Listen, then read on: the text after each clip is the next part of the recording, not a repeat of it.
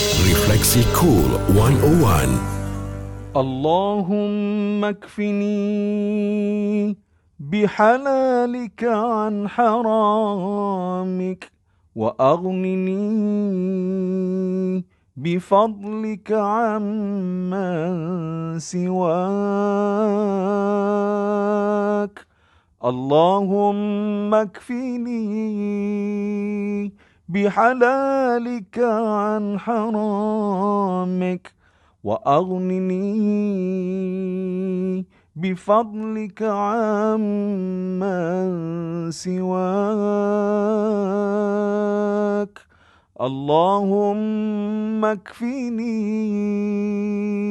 بحلالك عن حرامك وأغنني بفضلك عمن سواك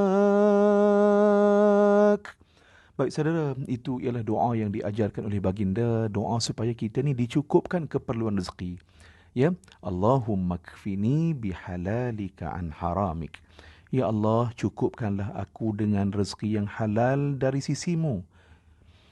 Uh, sehingga tidak memerlukan kepada yang diharamkan olehmu, Ya Allah. Wa aghnini bifadlika amman siwak. Dan cukupkanlah aku dengan kurniaanmu sehingga tidak lagi aku mengharapkan selain daripadamu. Ha, ya ini doa yang diajarkan oleh baginda Rasulullah sallallahu alaihi wasallam. Baik saudara, bagaimana kita nak dapat rezeki yang berkat ya? Nombor satu, ya. Nombor satu, carilah rezeki yang halal. Carilah rezeki yang halal dengan cara yang halal, pekerjaan yang halal. Ya, yang haram jangan disentuh. Ya, yang syubhah ditinggalkan. Ya, itu prinsip nombor satu untuk kita dapat rezeki yang berkat. Satu. Nombor dua, sepanjang kita bekerja, ya, sepanjang kita bekerja, jangan kita meninggalkan tanggungjawab kita kepada Allah.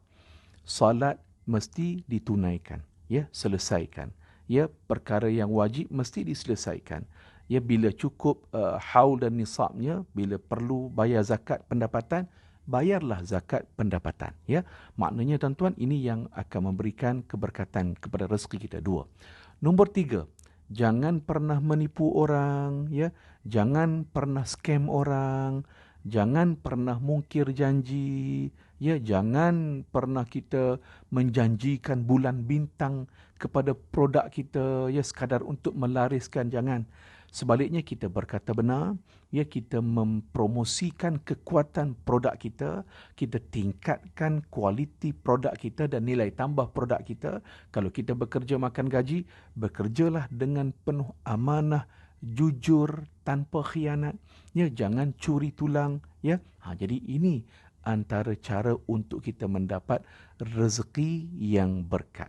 Seperti yang kita sebut tadi tuan-tuan, bila rezeki yang berkat ini tuan-tuan, walaupun rezeki kita kecil, walaupun kita rasa sikit, tetapi ia dicukupkan oleh Allah Subhanahu Wa Taala. Maknanya cukup bagi kita. Kalau yang banyak itu, ha, lebih-lebih lagi lah.